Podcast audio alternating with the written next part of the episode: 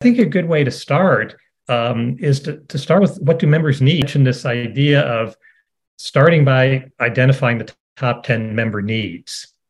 And um, and the association staff stopped us and they said, when you fine tune this presentation and present it to our CEO, definitely mention that because he will be very enthralled with this idea of starting with what do members need um, either from member surveys by looking at, at the, the, conference session attendee attendance, which were the most popular sessions at the conference, uh, any listservs, online communities, what are the hot topics, what things keep coming up and getting the most traffic or the most questions.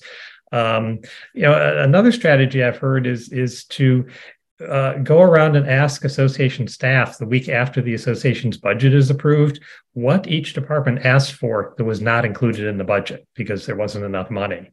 And then to think oh is this this is an unmet member need. The staff person thought we really need these webinars on these topics. We really need this research study but there's not enough money for it. Uh, to of course ask the association board members what are the, the top issues facing members? Um, or even to create an advisory council of the corporate partners and ask them, what are you hearing from your vantage point? We recognize these companies are selling a product or service, but they're also doing that to meet a member need. So, what do members need help with? What do uh, their customers uh, need support in uh, that the companies are developing? And to take all that information and consolidate it into, you know, what are the top eight or 10 things that members need? And then find companies that have that expertise. Hi, everyone. Welcome to the Gripe Podcast. In this podcast, you learn how to grow member based organizations. I'm your host, Farhad Khan. I am the CEO of Gripe Digital. We build membership websites for professional associations. We have an app called Member Lounge, and Member Lounge is one of the quickest ways for you to build an engaging member community for your membership. Member Lounge takes your member marketing on autopilot so that member engagement just happens without you having to work hard for it. You can see a demo of Member Lounge on our website at memberlounge.app. Again, that is member lounge, all one word, app. This is a live recording of our podcast episode. If you're joining us live today, welcome. We got some amazing questions from the audience already, which we will go through. But if you have any more questions during the episode, please submit them on Zoom. Today, we are excited to have Bruce Rosenthal with us. Bruce is a strategic advisor on corporate partnerships and he has helped many, many associations. So if you're wondering how to create corporate partnerships that are effective and how to design sponsorship packages that are enticing and irresistible, then this is the episode for you. Bruce, thank you so much for joining us today. Can you start by telling us a bit about yourself and your work? Sure, thanks. Um, I am Bruce Rosenthal. I work with associations to design sponsorship programs to increase revenue and member value. And I really got started on this journey um, back in about 2008, 2009, when I worked with a large association that had completely revamped its its corporate partnership program. And the CEO asked me if I would become the new VP for corporate partnerships to, to manage that program. And one reason he came to me is, is I had a role in the association um, as director of media relations. So I worked with all the different teams on staff. So he said, Bruce, you know the membership team and the conference team and the research team because he said we are going to create a partnership program here that um, is less transactional and more transformational and really works with companies. Um, so we need you as as head of that program to work with all the different departments. So that's why I was excited to do this session on, on boosting member engagement with sponsorships because there is a connection with sponsorships in all departments, especially the membership department in associations. So Bruce, like what do you think we are doing wrong right now? Like I know every every association who holds an event, they have like sponsorship packages, right? Like all association has sponsors to like in some level. You know, like what is not working well? I think the big challenge is is that historically sponsorships have been conference based and and we're really not we're no longer selling what companies are looking for. And companies are generally, from the research I've done and, and hundreds of, of, sponsors that I've interviewed over the years for a lot of associations, companies are looking for business development opportunities, of course, but they're also looking for some sort of branding, not exclusivity, but brand elbow room, brand recognition, um, and mostly thought leadership. And the three of those tie closely together. Um, and and you'll notice in that list of three business development, um, branding, and thought leadership, that I didn't include visibility. And not that no companies don't want any visibility, but when I look at prospectuses for um, associations for their conferences and, and their sponsorships, it's it's visibility, recognition, logo placements, signage, um, wave from the podium at the conference. And I, am talking to more and more companies that are saying, you know, if we want visibility, we'll get a bigger booth and an ad. We don't need to to spend tens of thousands of dollars or hundreds of thousands of dollars on a sponsorship. So I think bottom line, we're selling things that are too transactional, too much in pieces, too much focused on the conference. Um, and one reason we're doing that, we don't know what companies are looking for. So one of the questions I often ask companies is, is, uh, is the association that you are sponsoring, are they aware of your company's business needs? And I've talked to companies spending as much as $300,000 uh, on a sponsorship and scale this up or down depending on the size of your association. Everything we talk about today really is, is regardless of association size. So companies that are spending hundreds of thousands of dollars on a sponsorship, and I'll say, do you know, does the association understand your business goals? And the company will say, well, how would they know our business goals? They've never asked. And we've been a sponsor for five years. So we need to, to more focus on, on what the the companies actually need that is still in alignment with what members need um, and we need to also make sure that the, the, full staff and the board are really all rowing in the same direction. So it is about engaging everybody on staff, um, from from the senior staff to to the the receptionist who may greet a sponsor uh, when they come and visit the office. Um, and I think because we're we're not hitting that mark, we're selling the wrong things. It's too transactional. Uh, the result is we're leaving money on the table and and that's money that could be used to, to fund more member services and, and other association benefits. So um, so too transactional and, and not engaging in, enough with the sponsors and leaving money on the table. So how do we make it more engaging? You know i think the first thing you know we often talk about well how can we revamp the prospectus or or uh, you know what do companies want? And and that can get down a slippery slope because then the company might say, "Well, I want an email list of all the members," and then then we're in a position of having to say, "Well, I don't think that'll work." So you know, let's look at something else. I think a good way to start um, is to to start with what do members need. And uh, I, am working with a, an association client now, and we were presenting the findings to their their staff about a new corporate partner program, and and we we mentioned this idea of starting by identifying the top 10 member needs. And um, and the association staff stopped us and they said, when you fine tune this presentation and present it to our CEO, definitely mention that because he will be very enthralled with this idea of starting with what do members need um, either from member surveys by looking at, at the, the, conference session attendee attendance, which were the most popular sessions at the conference, uh, any listservs, online communities, what are the hot topics, what things keep coming up and getting the most traffic or the most questions.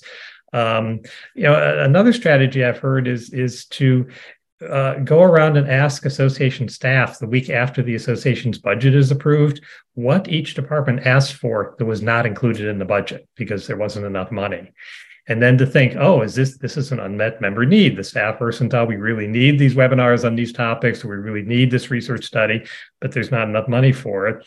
Uh, to of course ask the association board members what are the, the top issues facing members?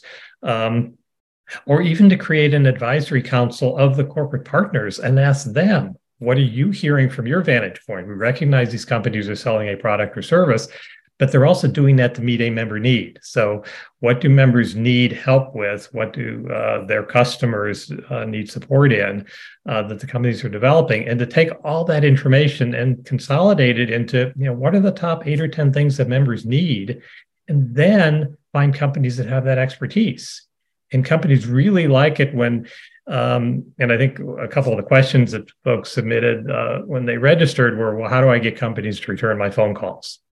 And and when when I've heard that question at, at some of the trainings that I've done, I'll say, well, well, tell me about what happens when you call a company. And they'll say, well, we call the company or we send an email and we say our conference is coming up in three months and we have gold, silver, bronze sponsorships. Please call me back.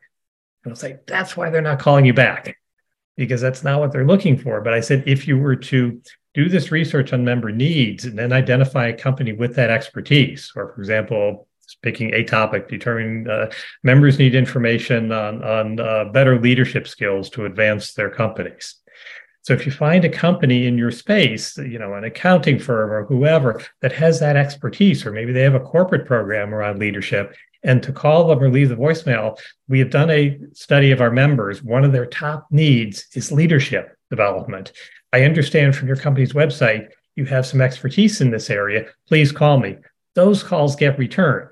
Now, it's still a, a, process to get them engaged as a corporate partner, but that's one way to get calls returned. And again, to keep it member focused, because we're not asking the company, what do you want? And then they list something that's expensive or not feasible. We're starting with what do members need and finding companies that can fulfill that need. So I want to unpack that a little. So we go to members first and understand like what are the member needs, like what are the unmet like needs that members have. So create a list of that member needs. And then you also mentioned that in the last budget cycle, um, if we can like uh, so after the last budget cycle if we go around the departments and see like what were the unmet needs of the different departments right? And then so then we then we have a list of the member needs and then we have the list of things that the different departments need. And then we try to find like if we can kind of like provide any of those needs through our partners. Is that right? Exactly. And actually uh, and the companies in many cases are glad to do some of the work. And I, I used to work with an association, that, and there was a company that wanted to do a major research study on the, the largest 200 members of the association. And the, and the company was willing to do most of the research. So they developed a survey, of course, reviewed and vetted by the association staff but developed a survey instrument, sent out the survey, responded to any questions from members about the survey, followed up when members didn't submit the survey results on time. And then the company took all took all that data and compiled it, and again reviewed by the association. And then it was it was released as a co-branded report with the association and quoted throughout the year because members would often say, "Oh, in the report, here's where our com- our company ranked. It was almost like one of those college guides. And and and I observed at one point that because the company did all the research, they really had three choices. The company could have kept all that information proprietary to their company, and they would have been the smartest company in that space. They would have known more about those large member companies than any of their competitors. Would have given them a real advantage. The company could have also chosen just to publish the survey findings under their own corporate name but what they decided to do, and this was a $160,000 year long partnership with the association, as part of that partnership, they co branded it with the association. So when you opened up the report, the, the left side of the, the inside cover was the association CEO and, and his or her picture with a quote about the value of the study. And the right hand side was the corporate partner CEO with a, a quote about the value of the research that's why the company was a top level corporate partner. And, this is, I think, the 15th year they've been publishing that report. So the so again, interesting. The company did most of the work. The association and its members benefited from having that, those research findings. Um, and the company benefited from the brand affinity uh, with the association. So it was a real win for the members, the association, as well as the corporate partner. Yeah, and I guess like many um, corporations, like many companies will actually be happy to get access to the members in general, just to learn more and to do like their own research. So they're that that part, so they can they can improve their services, their products. That's one area for sure. But then also we want to produce content like uh, content like that are like more like thought leadership right? So and we can create it ourselves but if you can like uh, co-create co-promote similar to what we are doing here in this episode you know like so bruce you and i co-promoted this right? And then like as a result like uh, what's going to happen is that like this is going to like reach a bigger network your network and our network together. So together it's a win-win for all so then, if we can do that, then why not, right? Right. Well, and I think it, it that also leads to the, the, the question or the issue around competition, and there are far more opportunities for companies to go out there on their own. So part of what what my colleagues and I do when we interview corporate partners on behalf of association clients is to ask the companies, and these are confidential one-on-one interviews with corporate partners. So we tell them you can share whatever, and we will only share that information with with the association in the aggregate but we'll ask companies where are you finding value? Where are your uh, business goals and, and marketing needs being fulfilled? And the companies start listing other associations and uh, for-profit um, podcasts and webinars and for-profit expos and conferences and social media outreach. And in some of the recent reports that we've done for clients those lists of competitors are 35 to 40 different entities. That's how many choices companies have. And what a lot of these companies did, you know, as you mentioned earlier, that a lot of sponsorships have been focused on conferences. And, and I think some companies weren't too enamored with that going back 10 or 12 years, but they didn't want to drop their conference sponsorship because you know they had a couple board members who were clients and they didn't want anybody to get irritated but when when associations through no fault of their own had to cancel those conferences for two or three years during the pandemic i think some of those companies took that as their opportunity to step slowly out the door say okay here's our ticket out of here. There's no conference so we can't be a conference sponsor. And those companies couldn't stop marketing and doing outreach for two years. So they created their own avenues. So they either found other platforms. Um, uh, someone mentioned to me recently a, a, company that's creating its own community. And you know, when you mentioned online communities before with associations, very important for associations to create those communities because the companies are creating communities.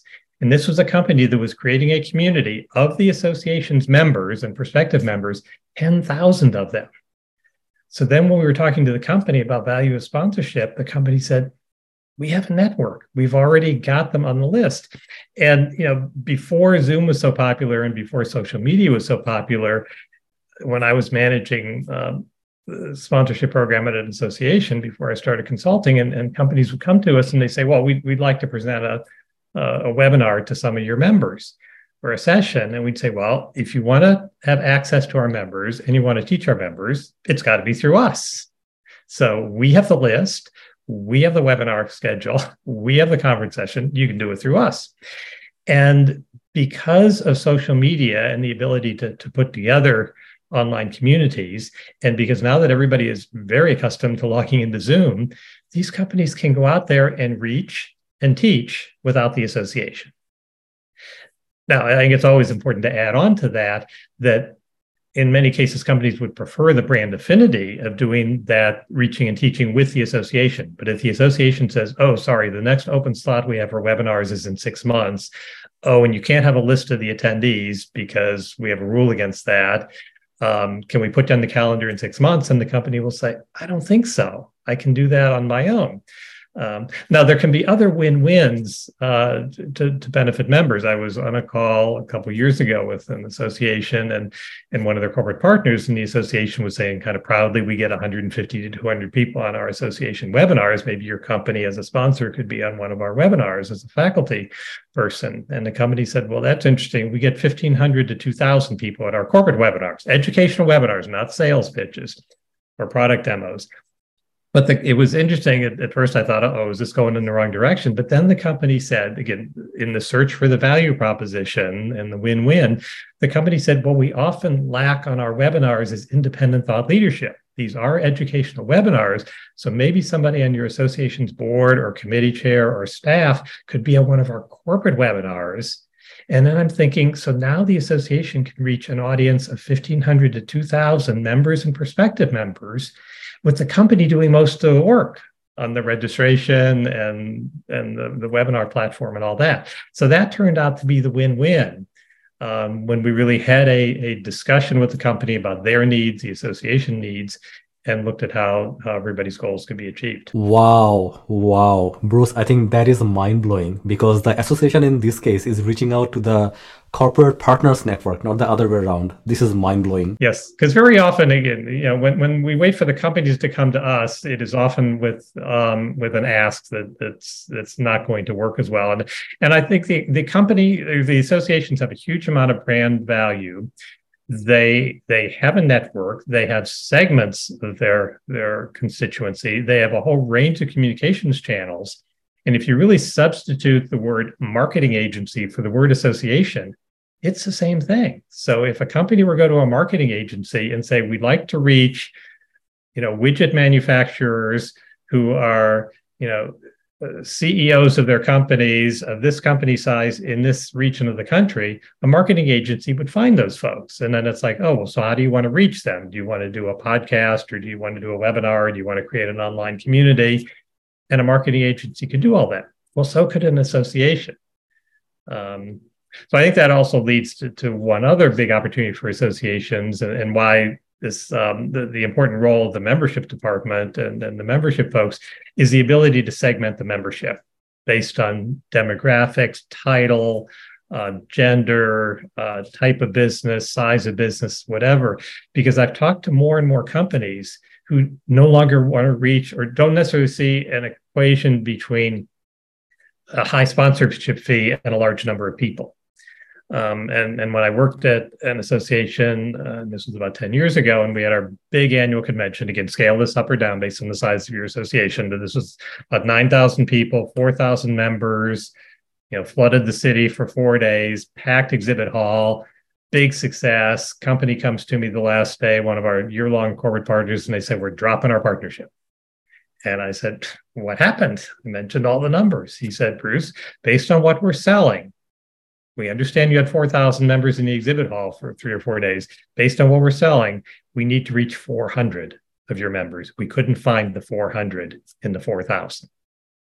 So then we, you know, if we start to think like a marketing agency, how can we segment the market? How can we do, how can we take one of those companies' educational white papers and send it to those 400 members? And if we don't want to give the email list to the company, that's fine. The, the, the, email can come from the association saying, we're pleased to be partnering with this company. They have this, this uh, white paper that they put together that is just perfect for you as a member. Member value achieves the company's goal. They're reaching a target market.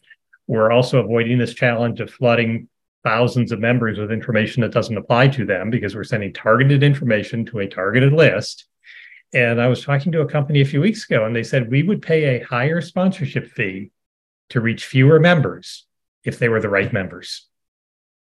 But, but to come to us and say, well, if we want to sponsor a focus group, it's going to be $5,000. If we want to sponsor the general session, it's $50,000. It's like, that doesn't make sense to some companies. They would rather talk to 30 people in a focus group than address 10,000 people from the stage in the general session. So I think like um, in general, associations wouldn't segment their members in that way. Like typically it'll be like by experience or like, you know, which membership tier they are, not by uh, psychographics, right? So what does the member need? So you're saying we should do more psychographic like uh, segmentation in general. So we can kind of like present the right audience to our sponsors.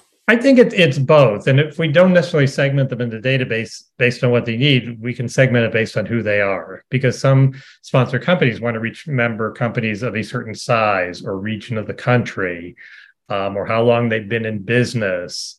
Um, or many associations represent, I used to work for an association in the aging services space. Well, that included nursing homes, assisted living, retirement communities, home health senior transportation, local volunteer organizations for the aging. Well, some companies don't need to reach those five or six different segments, they need to reach one of them. So, for whatever information we have in the database or the membership department has in the database, to be able to, and again, since, since we're not waiting for the companies to come to us, we're going back to the companies. So if we're having this exploratory call with the company and the company says, well, we, we really want to reach nursing homes that have 200 or more beds that are in the New England region, then we say, well, thank you for that information. And we go back to our staff and we say, can we identify that segment of members? And if the membership staff says, sure, we've got that in the database, that would be a group of, you know, 180 members. So then we can go back to the company and say, we understand you want to reach this segment. We have this in our database, 180 folks. Let's talk about do we want to do webinars for them or do you want to do focus groups with them or should we send a white paper to them? And that's where the companies are like, great, we understand your association has 6,000 members, but these are the 180 that we want to reach. Right, right. So um, we got a question, I don't know from who it is, but the question is that like, um, how do you do this? So this segmentation and then like um, bringing like mutual value, like uh, how do you do this for an organization who is more than halfway to the point?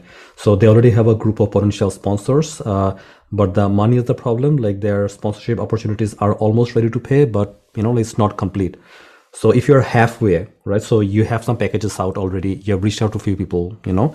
How do you take the ideas right now for your next event? Um, so I think I missed part of that. So it's so they, they've got some sponsors or they, they need more sponsors? Yeah. So they already have some sponsorship packages out you know like for an event or something. So they're like already like more than halfway into the game. So now that they're now that we are learning this new information right? How do we take this scene and how do we apply? I say good question. No that that uh, it is we can't just turn off one program and start another program. So one one thought would be, uh, you know, if the idea were, you know, the event's coming up in three to six months, we've already sold some sponsorships to that. We're ready to launch a sponsorship with year long partnerships is we maybe go to some of those companies that have bought the um, conference sponsorships and say, we understand you've already spent this much. We're offering a year long. We will credit you what you've spent for the conference and can we convert that to a year long? And some of those companies might say well no i can't make a decision now. This is may. Our budget cycles decision making starts in october. I can't make a decision till october. And then we say well that's fine. Can we put you first on the list? We'll talk to you in october about a year long program. Um, so I think it's it's individual for each company, but um, yeah, we do need to uh, kind of grandfather in companies that are part of the program. But at some point in a year, year and a half, it's going to be we're just doing the new program. We're not you know we be doing the pieces because the other challenge with selling individual pieces, whether it's a webinar or a conference sponsorship, is that it runs the risk of ambushing the year long folks. So again, again, scaling up, scaling down, whatever the dollar figure is. If we have a fifty thousand dollar year long corporate partner, and one of their benefits is to be able to do two webinars, and then they see on the website or prospectus that oh, a company can buy a webinar for three thousand dollars. That fifty thousand dollars sponsor is going to say, well, wait, a, even though they're getting kind of the the thought the, the benefit of the the association's expertise and everything year long, the company still might say, well, why am I paying fifty if someone else can come in here and just pay three? So um, at, at, some point, uh, the association would want to segue into, you know, primarily year-long partnerships with some exclusive benefits that would not be sold a la carte in pieces. So uh, I'll jump into a question right now quickly from Kirk Lawson. So Kirk is asking, how do I get started when my group has really not had a sponsorship program so far? So like very early stages, you know, like how do I get started? Well, the good news is I have often found it easier to start a new sponsorship program than to to uh, revamp an existing one, and partly for the reason we just discussed. If you've already a company's paying a certain amount for certain things coming up in the next six months, um, but also I think companies are into a certain paradigm. This is the way it is, or they're always used to getting a certain number of things um, a certain way. So I think just starting from scratch, and and I think the first step really would be to think about. Uh, you know, back to what are the top six or eight or ten things that members need, and then to really think about the company's um, capabilities um, as, as as sponsorship benefits or assets. You know, what is our database? Can it be segmented? How many different communications channels do we have? And and thinking year long, not just during the conference, but um, and what sorts of things could we do at the conference? Could we do focus groups at the conference, or could we offer focus groups at different times during the year? Uh, could we create kind of a corporate advisory council of, of, board members and some some corporate folks to to work together on some issues? Um, again, not none of this is a sales pitch from the companies. So the companies need to understand uh, something that I learned from an association education director a number of years ago. It's it's this idea of educating to sell, not selling to educate. So the companies that are year long corporate partners should understand we really need to come in here and educate um, and not just sell. If they want to sell, there are opportunities. They can get a bigger booth, or they can buy a banner ad. Um, but if they if they really want to educate members, so again back to what we're talking about today, member engagement and corporate sponsors, um, to really position those companies to educate members so they are positioned as thought leaders and that will lead to sales so um, yeah so to start a program i think it's identifying what do members need identifying what different capabilities does the association have and then starting to call a few companies and you know identifying a few companies that um, you know, either have been exhibitors or advertisers or a company that board members know. And one exercise I did once with board members, we went around the table and said, uh, what are the biggest purchases that your company makes during a year? Look at the purchase orders. Who are you writing the biggest checks to? And they said, oh, you know, we determined three of them were buying services from the same accounting firm or uh, the same office products firm, whatever it was. And then we could call those companies and say, well, you're you're a big player with our members. Um, and it looks like you know you have this program that aligns with what our members need. Can we talk? And then it's um, you know a few more details beyond that of pricing it and packaging it and all that. But but having these exploratory calls companies really like it when associations call them and ask questions about their business. And um, it's um, it's and it, if nothing else it's a differentiator because most associations are still calling saying our conference is coming up. We have gold silver bronze sponsorships or our board meetings coming up and we're looking for somebody to spend $2000 to pay for the board dinner and we'll put a sign outside with your company name on it you know back to the signage visibility recognition that companies don't place too much value on So to actually call companies and have a conversation, and it's partly just the human nature thing that we've all heard about. You know, if you go to the co- cocktail reception and ask somebody a, a, question, and they they they talk for ten minutes, and they'll say you're the good conversationalist because you asked them one or two questions. So um, companies are usually glad to share, and and that gives the association all this information that they can then think about for a couple days, talk to uh, their colleagues on staff, and then go back to the company and they say, "We we understand you said here are your top three goals and challenges, and we believe we have some answers to that. Here's how you can reach this audience. Uh, we understand your company's name is such and such, and nobody knows that you do these other things. Let's position." And again, not from the sales standpoint, but you have expertise in in something that's a new product or service. Let's put out some some white papers or webinars.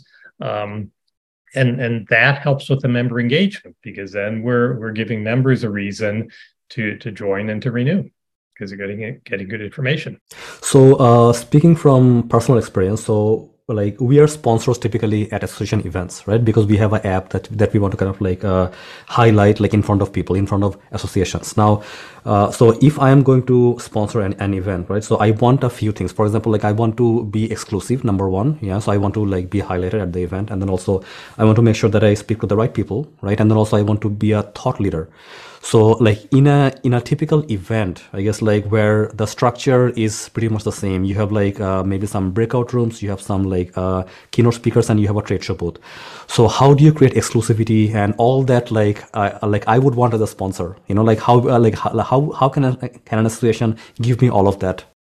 Well i you may not like part of this answer. I usually do not uh, i'm not a big advocate of exclusivity because i think that one of the challenges is because of the way companies in, in, in, a lot of spaces are branching out into other sorts of products and services and technologies, it's at times very difficult to identify or to limit the number of competitors because there tends to be a lot of overlap in what companies do. Um, and I think one way around that, just to focus on the exclusivity part of it, is that it's possible to, after having these exploratory discussions with companies, two companies might sell exactly the same thing and have a different focus. One is focusing on a new brand, or another is moving into a new region of the country, or one of them wants to focus on one product and one another. Um, but when it, when I had worked at an association, and yes, some companies said, "Well, we don't want any of our competitors." So, like, who are your competitors? And they gave me this list of 35 companies. And so back to member service, member engagement, I didn't think that was good for the members to, to basically block all those 35 or so companies from participating. So I think there are different ways different companies can be featured. But I think it's also looking for you know creative ways at the conference venue and let's talk about the conference venue to start with. So, for example, in the early days of social media, back 10 or 12 years ago, we had a marketing company, it was one of our, our top corporate partners, and we wanted to feature them for their thought leadership, but not just how to design a website or a brochure or whatever.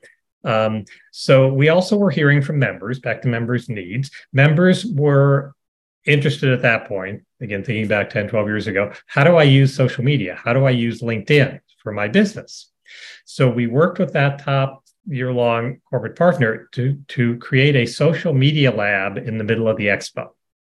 So the association invested something in that. So we we bought some computers and screen or rented some computers and screens and all that.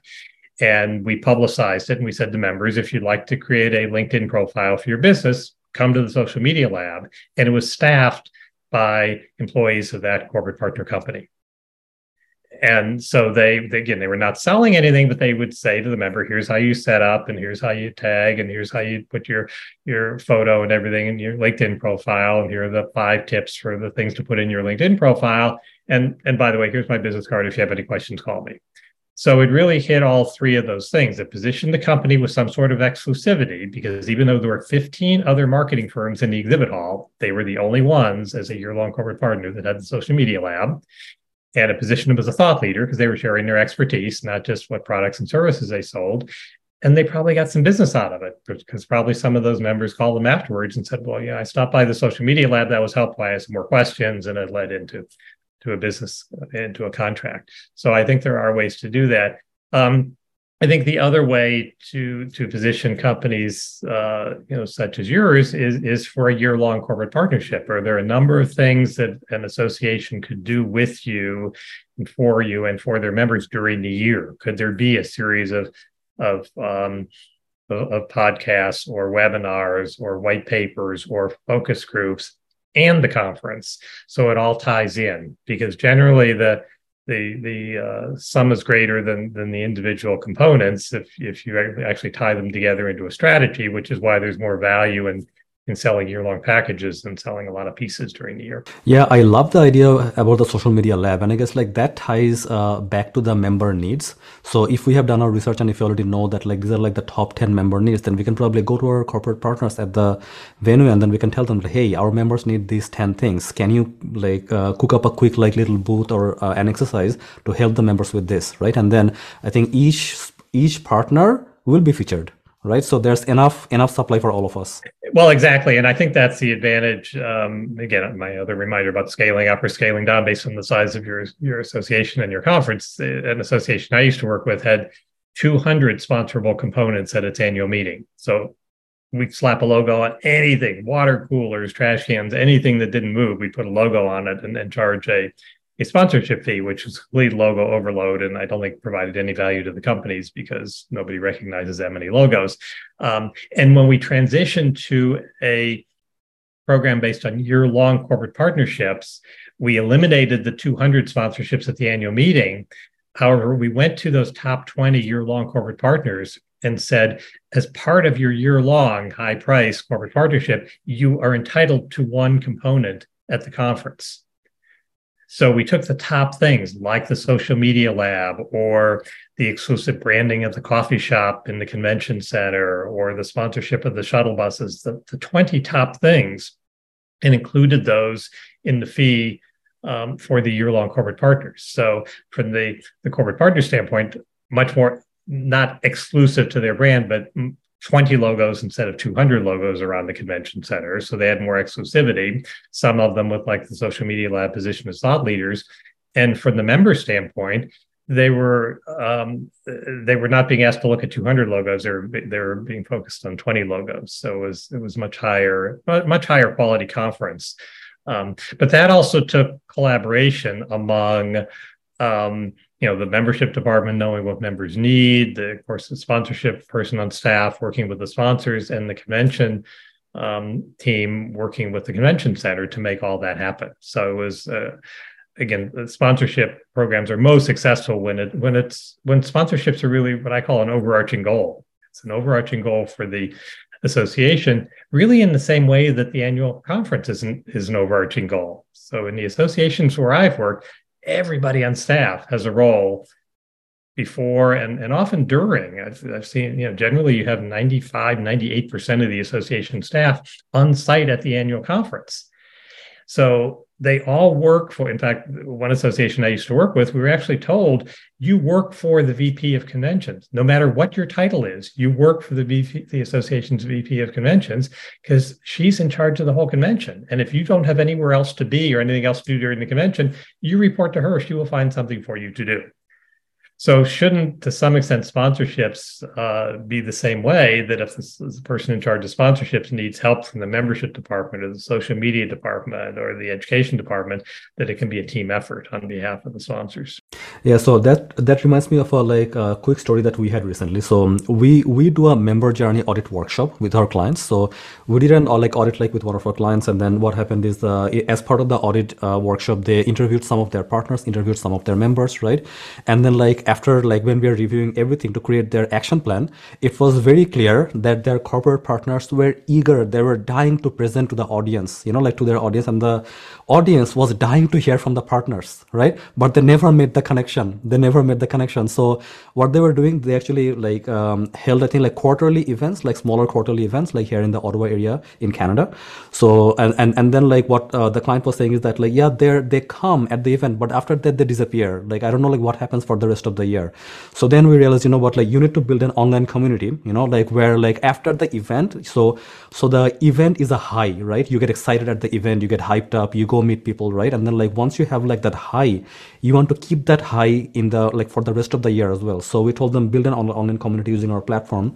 And then like uh, also like have like uh, maybe ongoing webinars or something and invite your corporate partners to get kind of like um, speak at that events you know?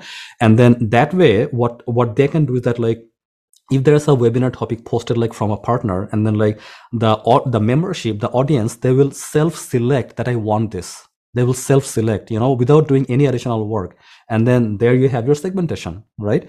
So so we created the whole action plan. We are like going to like execute that like like uh, during the summer. So yeah so this reminds me that like like the first step is to do that analysis talk to your members like talk to your sponsors and try and make what connections are possible. Mm-hmm. Well, and this could be also, you know, during that big annual discussion, which again I think should be based on um, each company's budget year, not the association's fiscal year. Because I, I, was talking to a company a number of years ago, and and um, we were talking about adding value for really all of their sponsorship programs. But I said if, if the association that uh, that we're talking about actually, you know, made some of these improvements to their sponsorship program, would would you increase your sponsorship spend? And the, the VP of marketing for the company said, Well, I'd like to. We really support the organization, but I can't spend any more than that. And I said, Well, is it because of budget limitations? And she said, Oh, no, that's not it. It's because they come to us four times a year asking for different things. They have two conferences, and then they come to us about a white paper they want us to sponsor, and then a webinar. She said, I never know what's coming next. So for the last five years, I penciled them in for the same amount each year. If they actually came to me, she said she had two requests come to us once a year. It doesn't mean you have to have everything buttoned up for the coming year, but if you say sometime during the year, we'll work on a webinar together. We'll, we'll uh, based on how issues change, we'll, we'll come up with the details. But she said if they will come to me once a year and they come to me when I am working on my budget, because I cannot give them any more money if they come to me two months after the budget's finalized. So that in itself can, can make a difference. But um, so to your point about, yeah, I, I, think this is kind of an ongoing process. And it reminds me when I was working at an association, I guess 10, 12 years ago when, when uh, healthcare reform passed, which I think was a 13 or 1600 page regulation. And we were sitting around the table at a senior staff meeting and our members were, were, were impacted by healthcare reform to a great extent. And members were calling, state affiliates were calling the association saying, what do we need to do? What are the deadlines? What are the implications? And and folks on staff were kind of looking around the table at each other like i don't know it's it's you know 1300 pages i don't know. So one of our corporate partners was a consulting firm that had expertise in things like healthcare management. And so i called them and they said yeah our staff we've they worked all weekend but but they read through the whole thing and and they have a pretty good handle on the deadlines and the commitments and what your members need to do. And i said well what if you uh, you're one of our top corporate partners. What if you put together a webinar? Again, getting the corporate partner to do the work. I said, you guys put together the webinar. We'll look over the slides and just make sure, you know, it's not salesy, that it's useful information, that it's all understandable. Um, so we went through that process. They did the webinar, the presentation PowerPoint. We looked over it. I gave it to our design folks and we co-branded every slide with the corporate partner logo, with our association's logo. And then we launched it as a webinar featuring the CEO of the association and the CEO of the corporate partner company. So, again, first of all, member focused to identify the immediate member need for interpretation of a complex federal regulation. Company was positioned not exclusively, but they were the only one given this opportunity to work on a webinar um, and position them as a thought leader and gave them that, that branding edge. Um, and the webinar continued to roll out in recordings and other sorts of things after that. Um, so I'm sure that led to business development opportunities for the company. But that's the sort of thing that, which I think is also why it's important that the person on staff who's the lead on corporate sponsorships also has that seat at the senior staff table or has that that ear of the CEO. So when these opportunities come up, folks could begin to say, wow, is, is there an aspect of this, an impact for our corporate partners, either good, bad, or indifferent? That we should give our corporate partners a heads up on this this idea or this opportunity. Right right.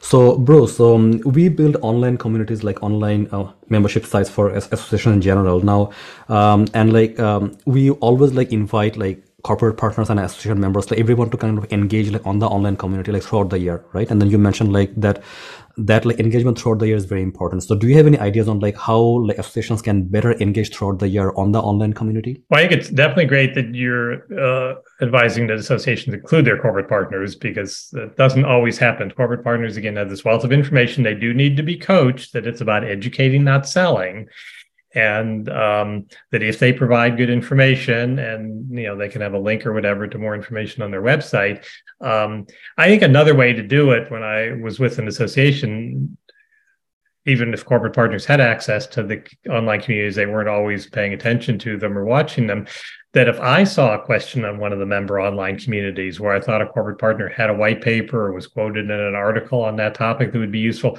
I would respond as a staff member and and sometimes just to make sure it didn't come across as exclusive or selling or whatever, I would say, well, here's an article from the association's magazine and here's a white paper from the company. I think these two resources would be useful and would answer your question. So it was a way that both giving the corporate partners the opportunity to participate, but also as a service, as a staff person, I was watching out for them. And if there were topics that were relevant, um, where I knew they had expertise, I would push some information out there on the online communities.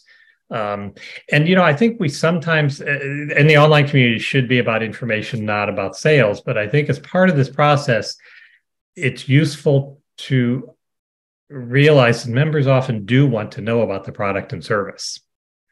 And and I was coordinating a webinar a while back for a corporate partner uh, with our members, and I, I coached the corporate partner ahead of time, and I said, you know, don't sell, don't mention your product, don't mention contracts, don't mention anything. And every time there was a break for Q and A, members would say, uh, "What are the contract terms? Uh, how many employees do I need to sign up for that? Uh, how what is the, how many years of the contract?"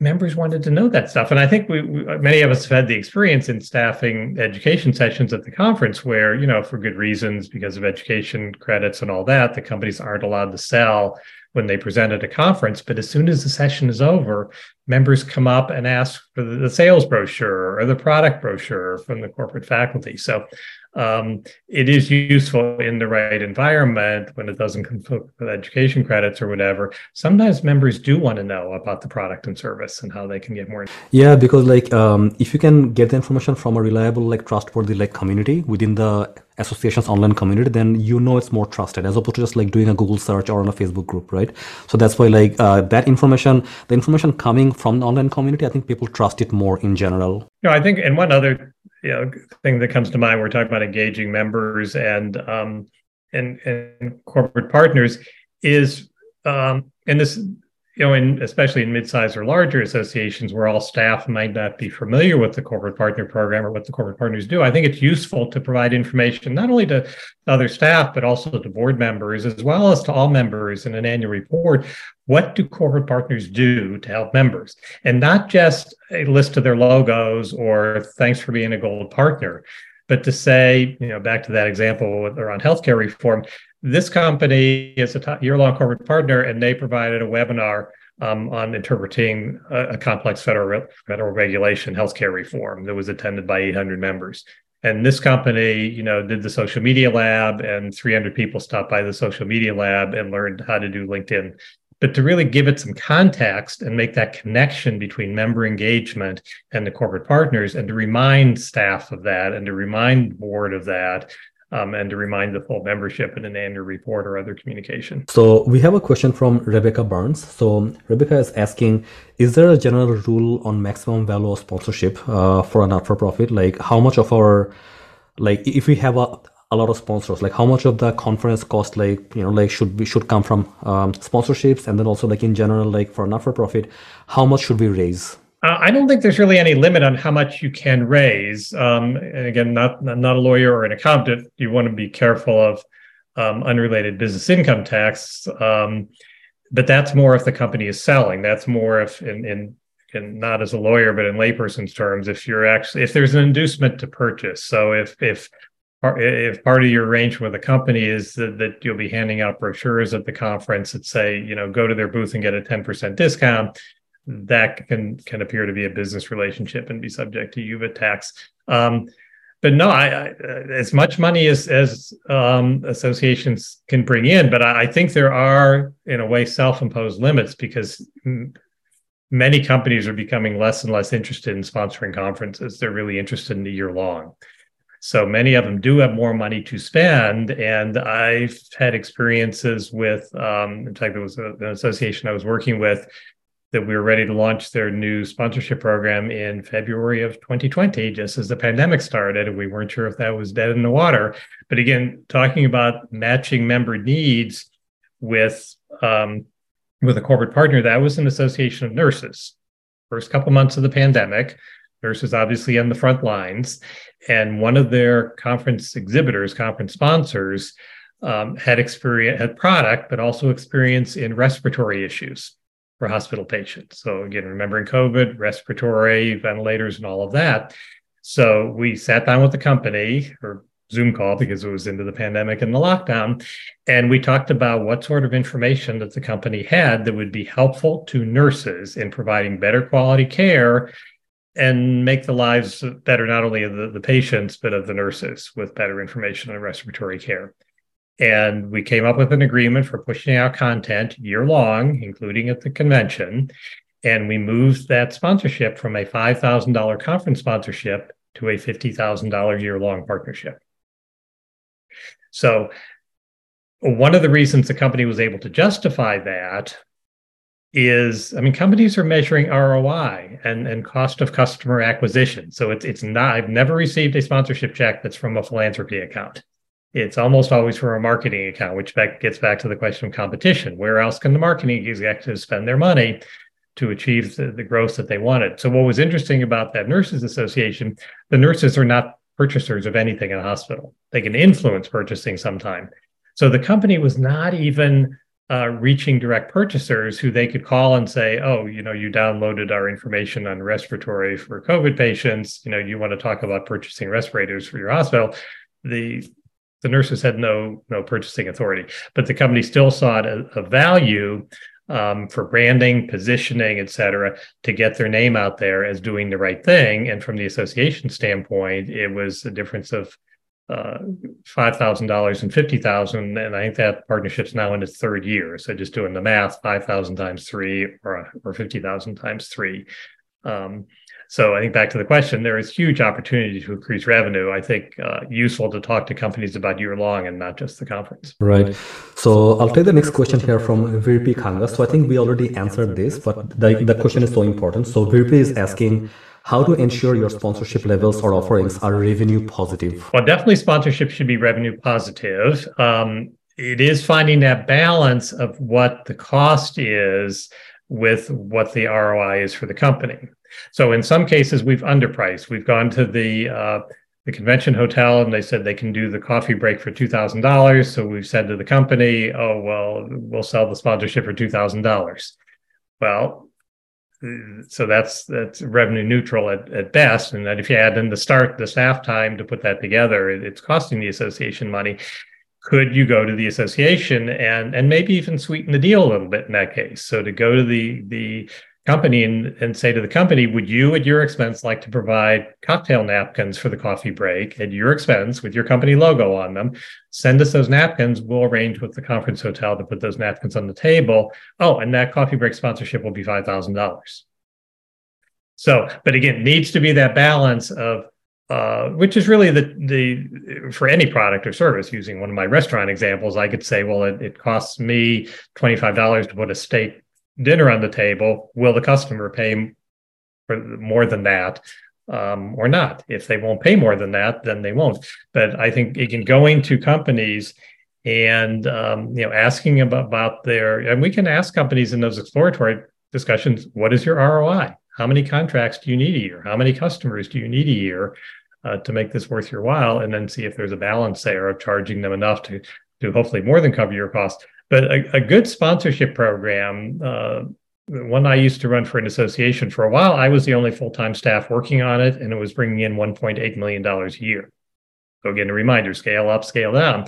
Um, but whatever my salary, benefits, overhead were, and even with some of the support from others on staff, there was um, probably a, a, in excess of a million dollars of discretionary revenue there that was used to pay for programs like public policy that brought in on their own zero revenue.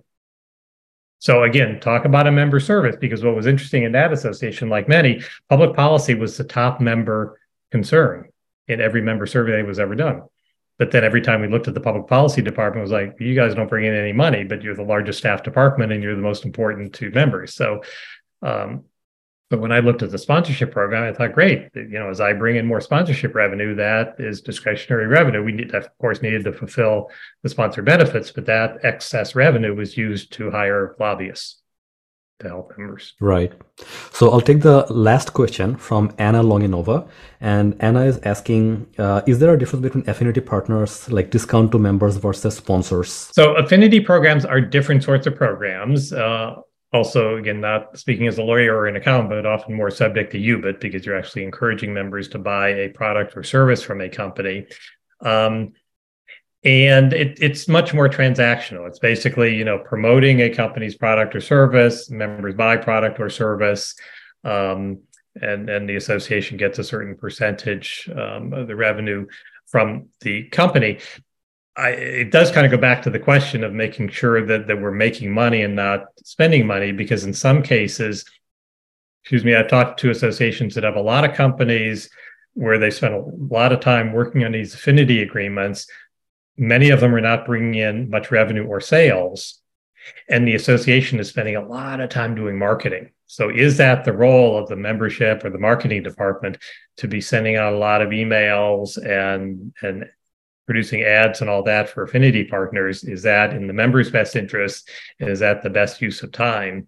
And um, so it may be working on some products or services but um, would it be better to transition some of those companies into into a corporate partner relationship? Now some of those companies are like well we don't want to spend any money on a corporate partnership up front we'll just give you guys a cut of the, the money afterwards but that's part of the negotiation. But um, if all of those programs are not bringing in money then i'm not sure the association should be engage in those affinity relationships. Absolutely, absolutely. So, Bruce, we're running out of time, but like I have so many questions from the audience which we couldn't cover. So, like for the audience, if you're listening to it like after, or if you're here live and we couldn't take your question, I'm so sorry, you know. But like, please do connect with us on LinkedIn, like with me or with Bruce on LinkedIn, or reach out to us after. Like, I, th- I think you have our email, and then that way we can answer some of your question. Like, book some time with me or or with Bruce, you know, like whoever you think is a good fit for the question. So, Bruce, uh, what would be your key takeaway for the audience today? I think to, to really look at corporate sponsorships as an overarching goal for the association, members first, uh, then the needs of sponsors, and to align those needs so that it's a win win win for the association's members, the association, as well as the companies. Wonderful, wonderful. Bruce, how can people reach out to you if they have more questions? Um, I am on LinkedIn, Bruce Rosenthal, and um, I'm also part of a group called the Partnership Professionals Network, and that's partnershipprofessionals.network. And we have a website with some articles and how to tips on sponsorship programs. So I can be reached either way, either through LinkedIn or partnershipprofessionals.network. Wonderful, wonderful. All right, Bruce, thank you so much for being with us today. Really appreciate it. My pleasure. Thanks, everyone. Okay.